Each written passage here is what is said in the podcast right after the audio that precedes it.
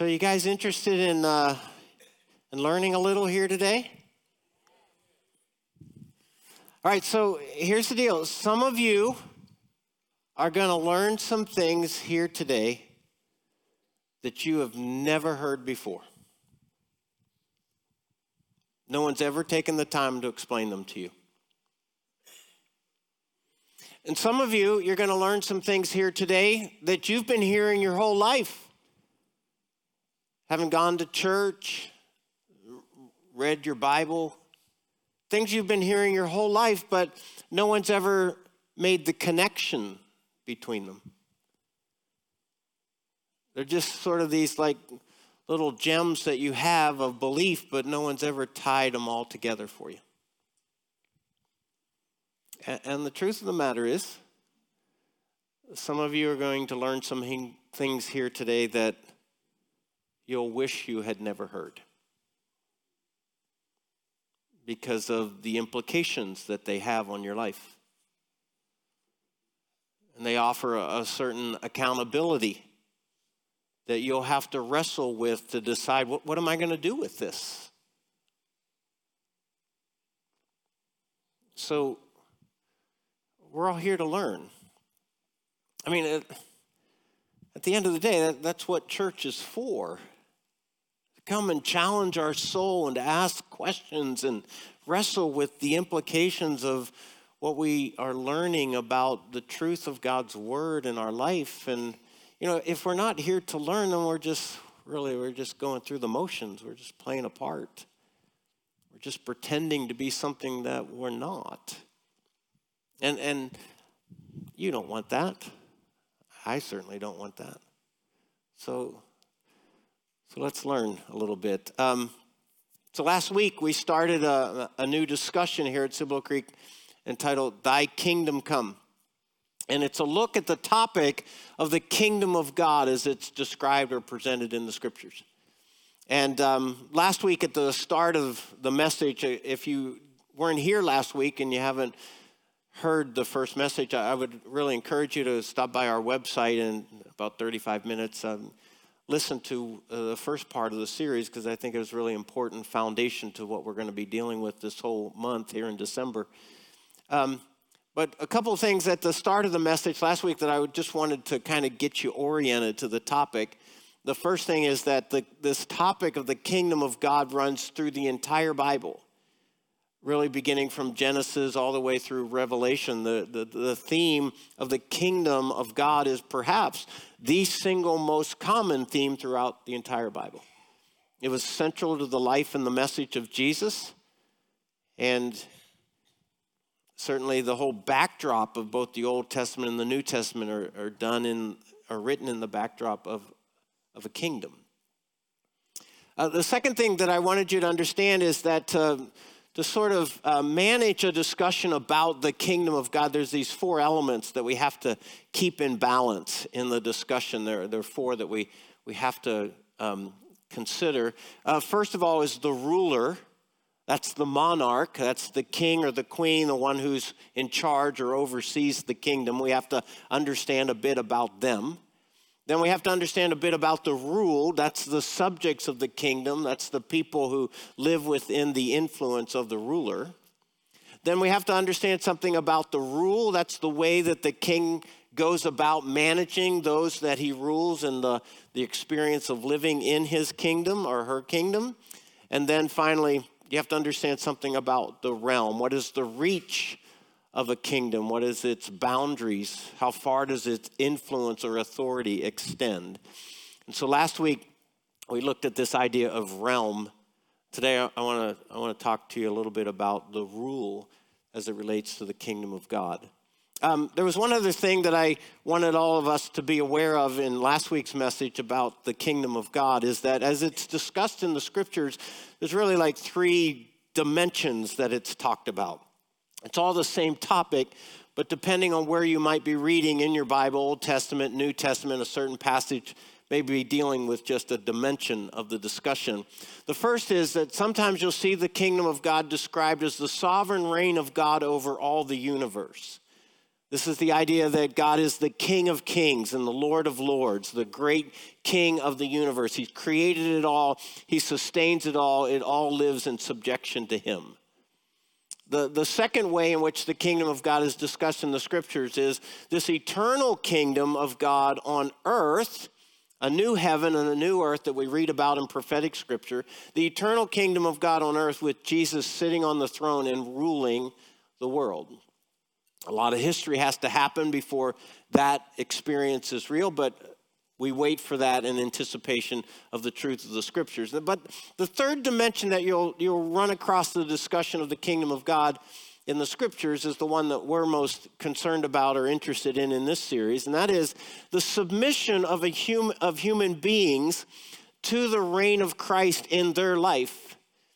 The discussion of the kingdom of God, where a person decides that Christ will be their king now and they'll live in submission to his rule um, as their king. And um, that's really at the heart and the soul of the gospel and the, the message of uh, particularly the New Testament, and a little bit more of what I, I want to talk about with you today. So we left last week with this the kingdom of God is the rule of Jesus in the hearts and the lives of humans who invite him to take up that role in their life or the rule of Christ in your life as king. As a person makes a decision to recognize Christ as their king and submit themselves to his authority, that is the kingdom of God as we understand it in our experience today.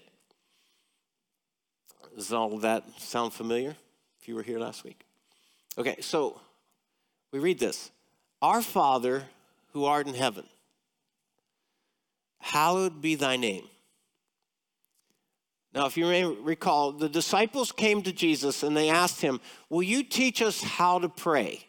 And Jesus gives them what we know today as the Lord's Prayer. Um, he said, Yeah, I'm pray like this Our Father who art in heaven, hallowed be thy name. Now, I, I don't think that Jesus was giving them um, a set of words to memorize and recite as the only way to pray a number of different clues in the scriptures that would tell me that Jesus wasn't interested in creating religious ritual. He was really providing like a template, an outline around which you could build your thoughts as you experience prayer. And, and first thing he's teaching us is that you come to prayer, a conversation with God, but you understand him to be your father he loves you. He cares for you. He's committed to providing for you and to protect you. Our Father, He lives in heaven. He, he's a spiritual or, or um, heavenly domain that, that He exists in. Our Father who art in heaven, hallowed be thy name. We come to our Father, but we recognize who He is. He's the creator and sustainer of the universe. He's the King of kings and Lord of lords. And so we come with a, a certain um, attitude of respect and reverence for who it is that we're talking to. Our Father who art in heaven, hallowed be thy name, thy kingdom come. This is really the heart of the prayer. Thy kingdom come. The, the prayer is being invited to ask God to bring his kingdom somewhere. Thy kingdom come, thy will be done. Remember the ruler, the ruled, the rule, thy kingdom come, and how? Thy will be done, your wishes, your desires, your design, thy will be done down here on earth as it is in heaven. So the prayer is invoking God to bring his kingdom to this earth. And the way in which that's done is that that person submits themselves to the will of God the desires of God, the design of God. But it says, Thy will be done on earth like your will is done in heaven. So, for us to really practice the prayer, to really understand its impact on our lives, we, we have to ask ourselves this important question How is the will of God done in heaven? What does that look like? Because we can't ask God to for his will to be done here on earth if we don't recognize how his will is done in heaven. Does that make sense? So, um, evidently, there's a certain way in which things are done in heaven. And the more we understand about that, the better we'd be able to then apply how God's will would be done here on this earth. So, so what can I tell you about that? About the way that God's will is done in heaven. First of all, we have to understand this that heaven or the kingdom of God is not a democracy. Okay, um, God's will in heaven is not decided by popular vote. It's not represented by elected officials or legislative representatives. That's not the way the kingdom of God works. It's not a democracy. The, the Bible or, or theology would describe it as a theocracy. And a very simple definition of theocracy is God's will done God's way. God's desires, God's preferences, God's designs, God's instructions, God's will done the way that God intended it to be done. That, that is what we know about how the kingdom of God works. It's a theocracy. Uh, that's not necessarily very popular in our contemporary society to think that we, we don't get a say in it, but like I was telling you last week, not my kingdom, not my rules, right? It's God's will done God's way. So then we're, still left with the question well, then what, what, is, what is that? What does that look like in heaven? Well, that's a great topic. And we could spend uh, a month of Sundays just trying to decide what does God's will look like as it's done in heaven. Um, so to help you, I had to think through okay, so how, how would I go about really coming to grips with what I'd understand to be how God's will is done in heaven. And, and here's the three categories that I, I had to look at the scriptures through. The first one, I had to ask myself, what do I know about the nature of the character of God? What is he like? What are his virtues? What is the nature of his character? Because we know this that God would never do anything, God would never allow anything that was inconsistent with his character when it comes to his kingdom. Does that make sense? Secondly, as I read through the scriptures, what are things that God approves of or that God affirms? What are things that we see God celebrating?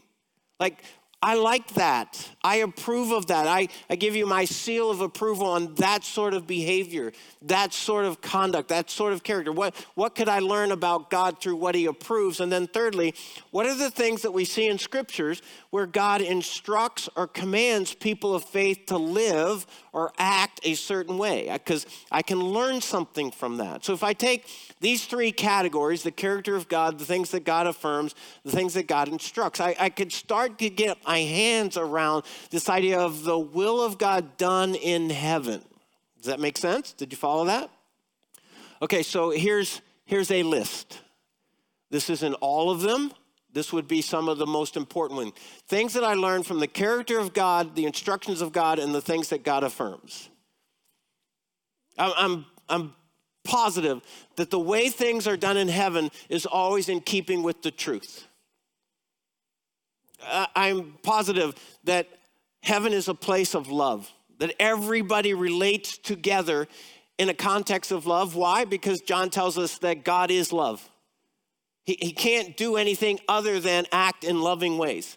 God is a God of grace, compassion. He talks about humility, like understanding who we are in relationship to everybody else. Heaven owns a humility of respect for one another, a spirit of submission, obedience to the instructions or the commands. Heaven's a place of integrity a place of sincerity. Everybody's like real and authentic in heaven. Nobody's pretending. Nobody's a hypocrite. In heaven, there, that doesn't exist. There's a morality that exists in the culture, a, a, a, an ethical way that people relate and behave. Unity prevails in heaven. Uh, people in heaven are faithful. That means they're responsible. Uh, there's nobody lazy who's taking advantage of the resources of everybody else. Everybody does what exactly they've been given to do in the context of the kingdom of God. It's a place of peace. There's this like this kind of relational harmony that exists because of the unity, the love, the grace, the compassion. It's a place of respect. If you look at that list, could you imagine that? Yeah, most likely that's what heaven would be like. Could we agree to that? Okay, flip it over. We could look at it by way of contrast. I'm pretty sure there's no deception in heaven. No, nobody's lying to each other. Nobody's trying to manipulate each other by, by shading the truth. It's not a place of hatred. We, we know that arrogance would not prevail in the kingdom of God. It's a place of humility. Rebellion doesn't happen. Disobedience doesn't happen. Uh, there's no immorality happening among the ranks, right? Okay, there's, there's, it's all ethical. There's no unethical practices happening in heaven. Um, everybody's responsible, so there's no irresponsibility, there's no uh, disunity or discord, there's, there's no disrespect among the inhabitants of the kingdom of God. Agreed? Okay, so if we, we take this list, the positive traits of the way that things operate in heaven.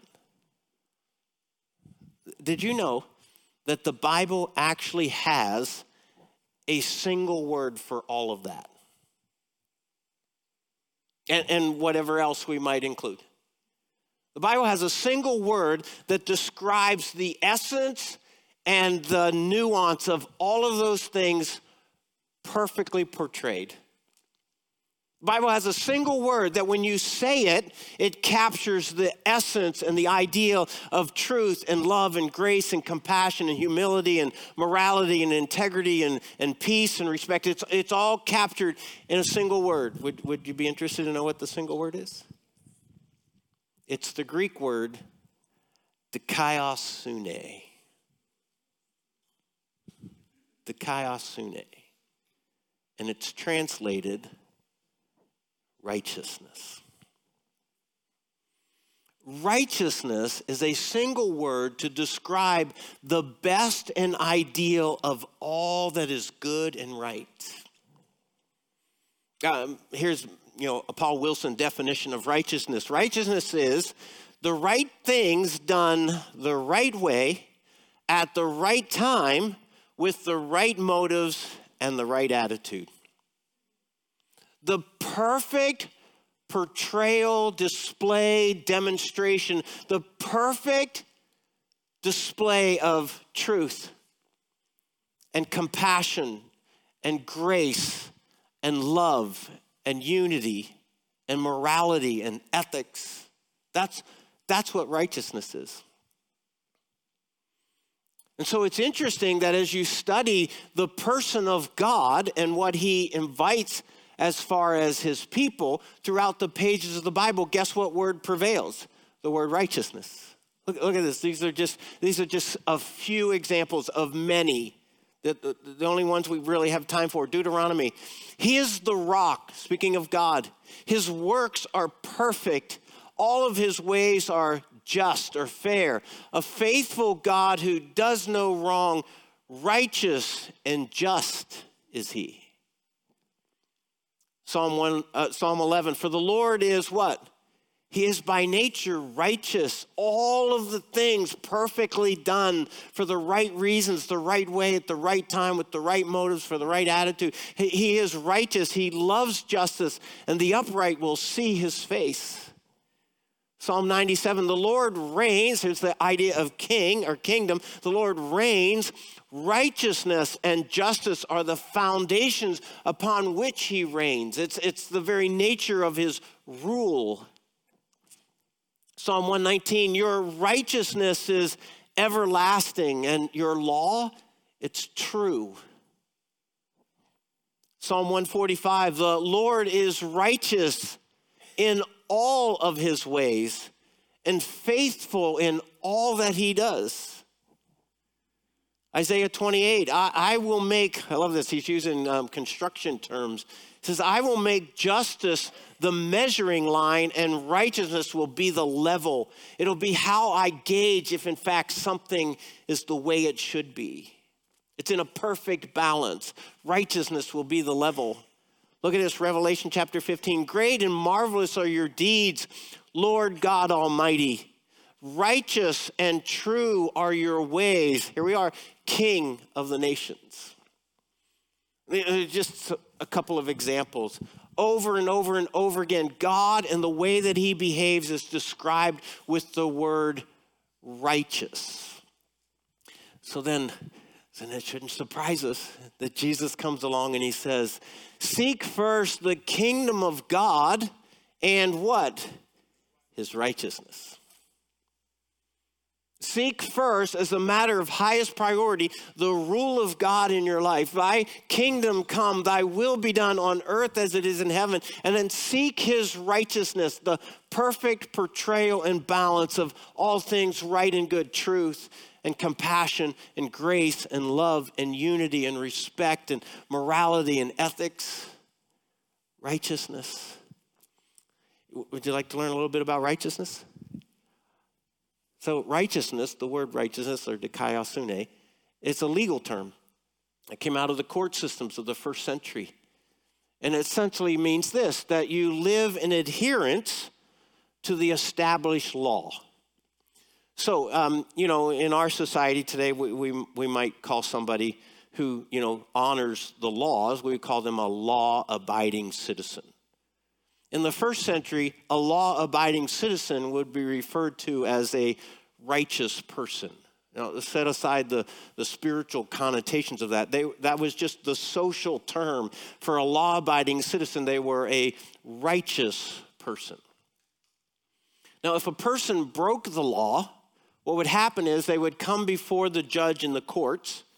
Their attorney would present a defense of what it is that they had done the judge would then decide if in fact the law was broken. And if it was broken, very formally, the judge would pronounce that that person, the, the criminal, the lawbreaker, he would pronounce them to be unrighteous. You, you are no longer fitting to the standard of the society. You've broken the law. You are unrighteous.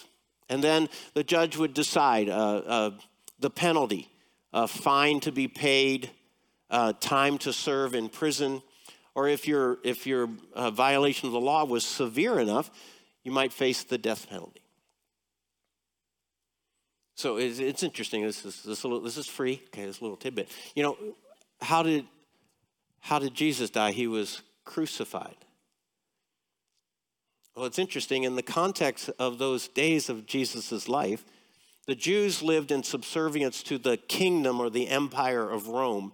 And while the Jews were allowed to practice their faith and some of their religious laws to some extent, one thing, one of the laws that the Jews did not have the permission to do is they did not have the permission to enact the death penalty. Only Rome was allowed to do that. So what happens? The Jewish authorities, they want to get rid of Jesus. They come, they bring Jesus to the Roman authorities and say, This gentleman, he's, he's guilty of blasphemy. He's stated that he's God. And what do the Roman authorities do? So?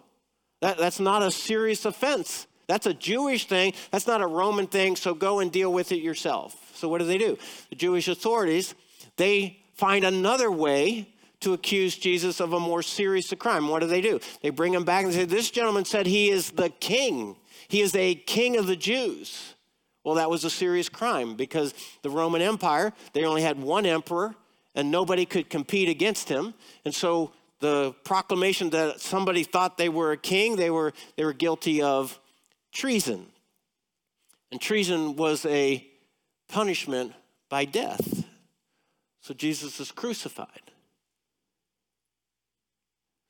But if you broke the law in the first century, you were now a lawbreaker or unrighteous person, and you lived to tell about it, you paid the fine or you did the time, then what would happen is when you finished paying the, t- the fine or completed your time in prison, you were brought back into the court. Your attorney would describe to the judge the offense, the, the payment that had been made, and then the judge, again, in a very formal sense, would say that you are now again a righteous person. You've been restored to the status of the law. Does that make sense? You want to learn something even more interesting? The declaration of righteousness was a formal pronouncement, but the whole process of you coming before the judge found guilty of breaking the law, having to pay a fine, and then being brought back into the court and being restored as a righteous person, that whole process had a word for it. You know what the word is? You ready? justification. To be declared righteous is the process by which somebody is justified. They found guilty, they paid the price, they are restored once again to be a righteous person. Now, if you know anything about your faith, if you've been reading your Bible at all, you go, I, think I recognize that justification, this idea that a person has been pronounced or recognized as being restored to a place of righteousness, and it all starts to make a little bit more sense. Wait a second.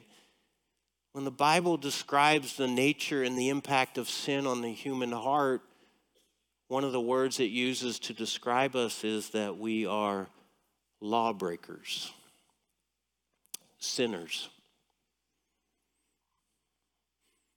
And standing before a holy and righteous God, we, we will be found guilty. And we stand before a holy, righteous God, and we found that we have broken his moral laws for human beings, and therefore we are guilty, and a price must be paid. did you follow all that? Okay, um, remember that word justification? Do you remember? I just explained it. It's like less than a minute ago. Remember? I, I want you to take that word justification, I want you to put it in your pocket because we're going to come back to it in a few minutes. In fact, I want you to turn to your neighbor and say to them, He's coming back to that in a little while. Go ahead. He's coming back to that little while. Remember that word justification. But one of the things we have to appreciate and one of the things we have to do business with is recognizing just how serious the standard of the law is when we're talking about a holy and righteous God. We, we have to recognize just how severe his judgment is in relationship to what he, as a holy, righteous king, demands of his subjects. So we, we, get a, a, we get a bit of a picture of that throughout the Bible Here's probably one of the most disturbing. Jesus said, For I tell you that unless your what? Your righteousness, all of your very best behavior done for the right reason, the right way, at the right time, with the right motives and the right attitude. For unless your righteousness surpasses or exceeds that of the Pharisees and the teachers of the law, wait a second, who were they? They were essentially the moral marines of their day. They were the best and the brightest when it came to living out the, the, in adherence to the, the Mosaic commands. Jesus is saying, unless your righteousness surpasses that of the best and the brightest, you will certainly not enter the kingdom of heaven. And then Jesus kind of nets that out for us at just about like how absolutely severe it is. He says, You've heard it said, your rabbis have been telling you for centuries, You've, been, you've heard it said that you shall not murder. And anyone who does murder will be subject to judgment. And we go, yeah, that makes sense. But I tell you, Jesus is describing what he understands to be about the character of God, the nature of his holiness. He says, For I tell you that anyone who's angry, just, just anger toward a brother or sister will be subject to judgment. I'm not talking about murder, I'm talking about just being ticked off at somebody. Again, anyone who says to a brother or sister, raka, it's, it's a derogatory term, it'd be like calling somebody a, a rude name. Raka is answerable to the court. And anyone who says, you fool, no, we don't, we don't say it that way, do we? We go, you're such an idiot. Anyone who says to them, You're such an idiot, will be in danger of the fire of hell. That's how severe the righteous standard of a holy God is. Look at this. You've heard it said, the rabbis have been teaching you, you shall not commit adultery. And so you, you rest in the laurels. Well, I've never done that.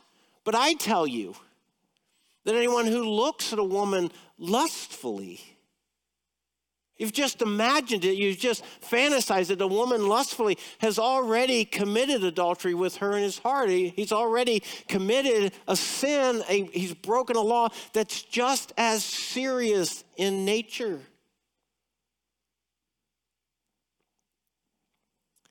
Look at this. James tells us if you really keep the royal law found in the scripture, and the royal law being love your neighbors yourself, you're doing right. That's righteous. But, but if you show favoritism, you just prefer some people over another. You find yourself catering to a certain group of people to their advantage over another group of people. He says if you show favoritism, you you sin and you're convicted by the law as what? Lawbreakers. But whoever keeps the whole law and yet stumbles at, at just one point, just one point, you, you didn't get it right all the time for all the right reasons in all the right ways with all the right motives with all the right attitude. If you just stumble at one point you're guilty of breaking the entire law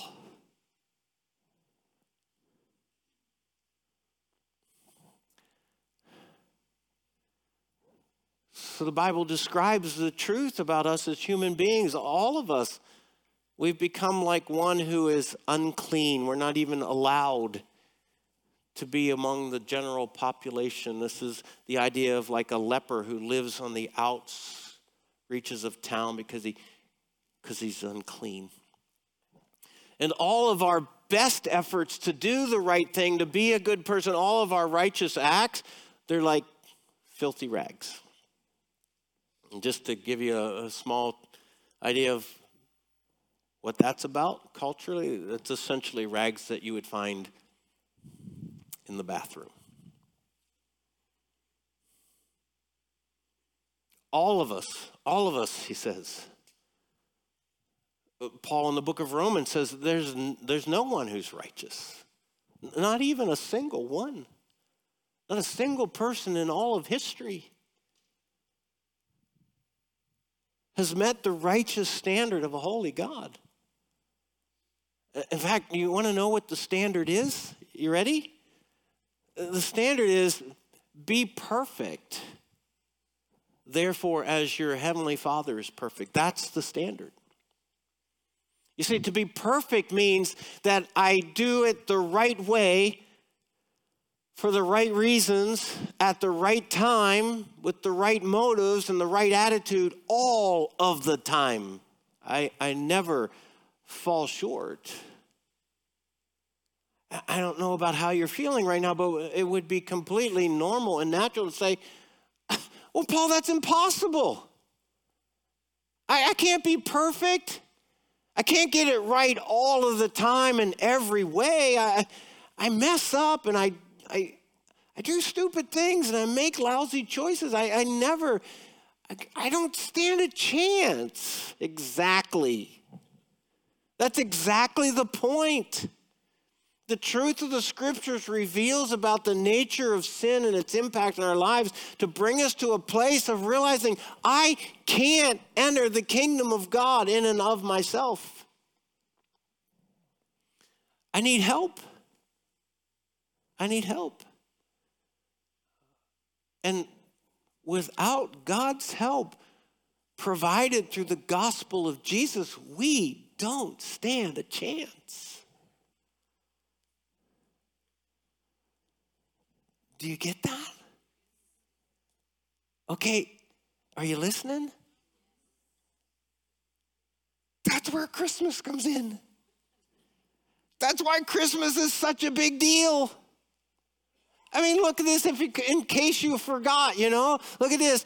Matthew tells us in his account this is how the birth of Jesus, the Messiah, the long awaited Messiah of Israel, this is how the birth of Jesus came about. Oh, yeah, yeah, his, his mother Mary, she was pledged to be married to Joseph, a Jewish arrangement. But before Mary and Joseph came together in a, in a relation, in a union of marriage, she was found to be what? She was pregnant through the Holy Spirit, a, a divine work. And because her husband Joseph was, watch this, a righteous man, he was faithful to the law. He, he didn't want to expose her to public disgrace, which he was entitled to. He didn't want that. He loved her. His heart was broken that evidently she had, she had a relationship with someone else and she was pregnant. And so he had a mind to just bring it to a, an end, just divorce her quietly, just we'll go our separate ways, just forget about it. And in that confusion and in that hurt, but after he had considered this, an angel the Lord appeared to him in a dream and said, Joseph, son of David, don't be afraid to take Mary home as your wife, because what's conceived in her is from the Holy Spirit. And here's the exciting news, Joseph. She will give birth to a, a boy, a son. And you are to give him the name Jesus, which is just a, a, a contemporary form of the Jewish name Joseph, I mean uh, Joshua, which means salvation is of the Lord, to give him the name Jesus because what? Because he will save his people from their sin. He will rescue them from the guilt of the laws that they've broken before a righteous and holy God. He, he will save them. The angel said to them, This is the shepherds in the field in the night that Jesus was born. The, the angel said, Don't be afraid. Now, guys, I'm here. I got great news, good news that will could be a cause for great joy for all people. Why? Because in the town of David, uh, uh, a Savior, a Savior's been born to you. He's the Messiah, the one that you've been hearing about for centuries. And he is what? He's the King. This king has come to earth for a purpose, and that was to save. To save who? To save us. From what? From the guilt of our sin before a holy and righteous God. You see, Jesus, Jesus is the way that we are restored to a righteous standing before a holy God. Without him, we don't. Again, it's, it's the message of the gospel. We read about it in the Bible. Therefore, if anyone is in a relationship with Christ, the new creation has come. God started something new in them. The old is gone, the new is here. All of this is from God who reconciled us to himself through Christ, gave us the ministry of reconciliation, this message to share with other people that God was reconciling the world to himself. And how was he doing that? He was doing that in Christ. And what is the nature of what he's doing? He's not counting people's sins against them. And he's committed to us the message of reconciliation. We're therefore Christ's ambassadors. It's like God was making his appeal through us. So we implore you, Paul writes to the church, we implore you on Christ's behalf, whatever you do, be reconciled to God. And here's the heart of that reconciliation God made him, Jesus, who had not broken any laws, he who had no sin, he he became sin for us so that we in him might become what? The righteousness of God. So Jesus takes our sin and then he hands us his righteousness so that we might be restored to dikaiosune before a holy and righteous God. Romans now we know that whatever the law says, the Mosaic law, the Old Testament law, whatever it says, it says to those who are under the law, so that every mouth will be silenced and the whole world will be held accountable to God. We'll all see that we don't keep the law. Therefore, no one will be declared righteous. No, nobody's going to appear before the king for the pronouncement of righteousness. No one will be declared righteous in God's sight by the works of the law, by just trying your best to do the commands. Rather, it's really through the law that we become conscious of just how broken we are. But now, apart from the law, the righteousness of God has been it's been revealed, it's been made known to which the law and the prophets testify. This righteousness is given through through faith in Jesus to all, to anybody and everybody who will believe that, who will trust that. There's no difference. We're not talking Jew or Gentile, we're talking humans. All have sinned, all have broken the law, and all come up short to the established standard, which is the glory of God. but watch this. Remember that word in your pocket? All of us are oh, justified. We've been through the process. We've been justified. And what did it cost us? Nothing. It was free. It cost Jesus everything. Justified freely by his grace through the price that was paid, the redemption that came by Christ. God presented Christ as a sacrifice of atonement, a, a, pen, a, payment for the penalty, a sacrifice of atonement. How? Through the shedding of his blood to be received by faith, by what I trust. He, this, he did this to demonstrate his righteousness. Because in his forbearance, he had left the sins committed beforehand unpunished. He did it to demonstrate his righteousness at the present time so as to be the just one and the one who justifies those who have faith in Jesus. You can't miss it. Jesus is at the center of the message of righteousness. You know, if you're a Christian and you study your faith, one of the central tenets of historical Christianity is found here. It's this whole idea of what's called substitutionary atonement. Big word. Throw that around at lunch tomorrow with your friends at work. And here it is. Here's, here's the essence of substitutionary atonement Jesus paid the penalty for my sin. By dying on the cross, that was the penalty incurred for the seriousness of my offense. By dying on the cross in my place. Why?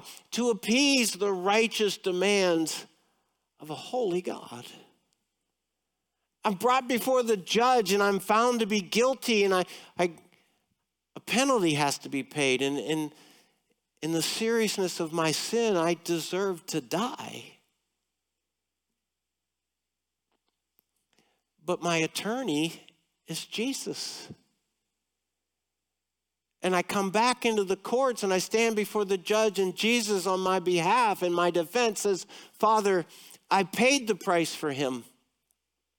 I suffered death on the cross to satisfy your righteous demands on his behalf. And he's trusted in that. He's believed in that. He's put his faith in that. And the judge will announce that I am dikaiosune. For Christ suffered once for sins, the righteous for the unrighteous. Why? To bring you to God. Therefore, therefore, since we've been what? Justified. Because we've been through the process.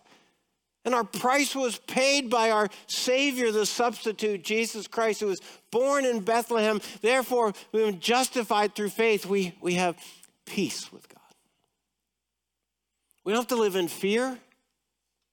We don't have to live under the burden of condemnation and guilt and shame. We, we, we are safe and right with God. How? Through Jesus. Through whom, I love this, one of my favorite lines in all the Bible.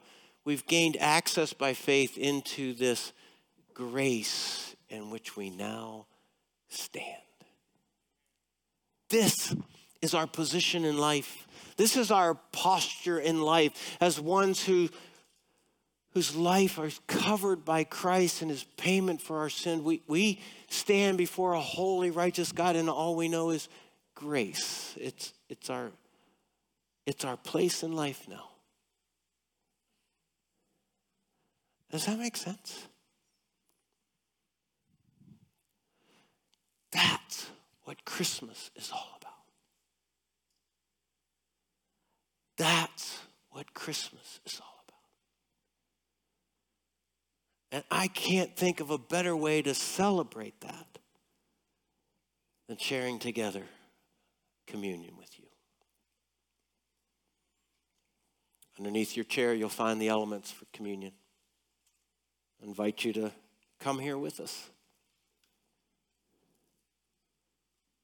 To celebrate the justification that's been provided for as lawbreakers before a holy and righteous God. In the top half of the elements, you find a cracker.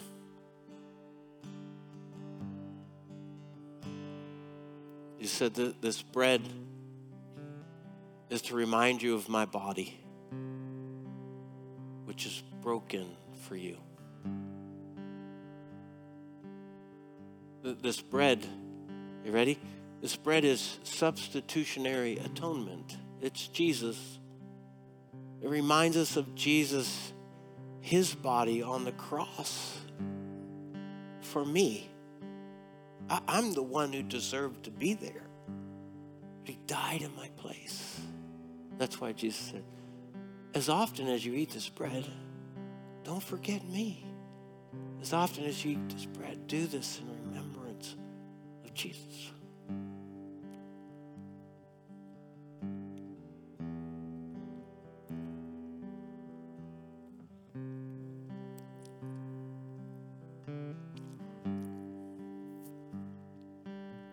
The cup The cup is to remind us of the blood that was shed, Jesus' life emptied on the cross. He died for sin.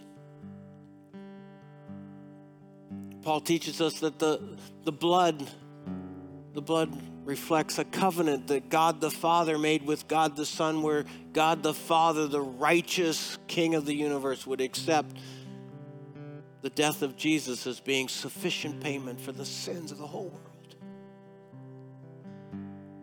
off, as often as you drink this cup, do this in remembrance of Jesus.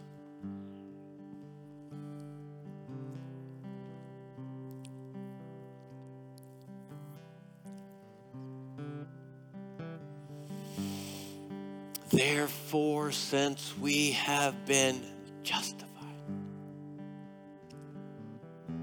By faith, we have peace with God. Through Jesus, our King,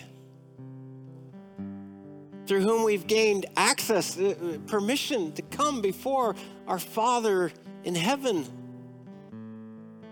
to enjoy grace in which we now stand. I invite you to stand in the grace of our Lord Jesus Christ. Our Father in heaven, we bow our heads and our hearts in humility when we see all of this come together and find Jesus at the center. Jesus, that baby born in Bethlehem those many years ago, who was a Savior and a King. God, thank you for his work on our behalf that through him we can be justified.